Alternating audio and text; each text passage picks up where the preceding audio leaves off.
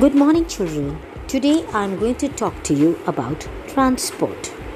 How do we travel? We travel from one place to the other by the means of transport. Generally, we use means of transport when the places are far away and we cannot go on foot.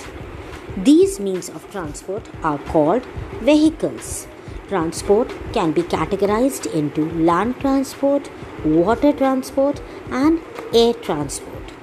Some vehicles move on land, like car, buses, bicycles, auto rickshaw. These are land transport. These vehicles move on roads. Some vehicles move on water, like ship, boat. These are called water transport.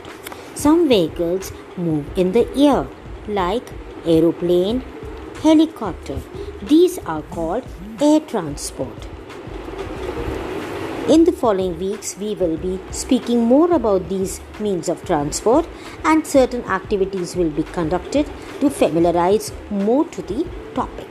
Thank you. Have a nice day. Bye bye.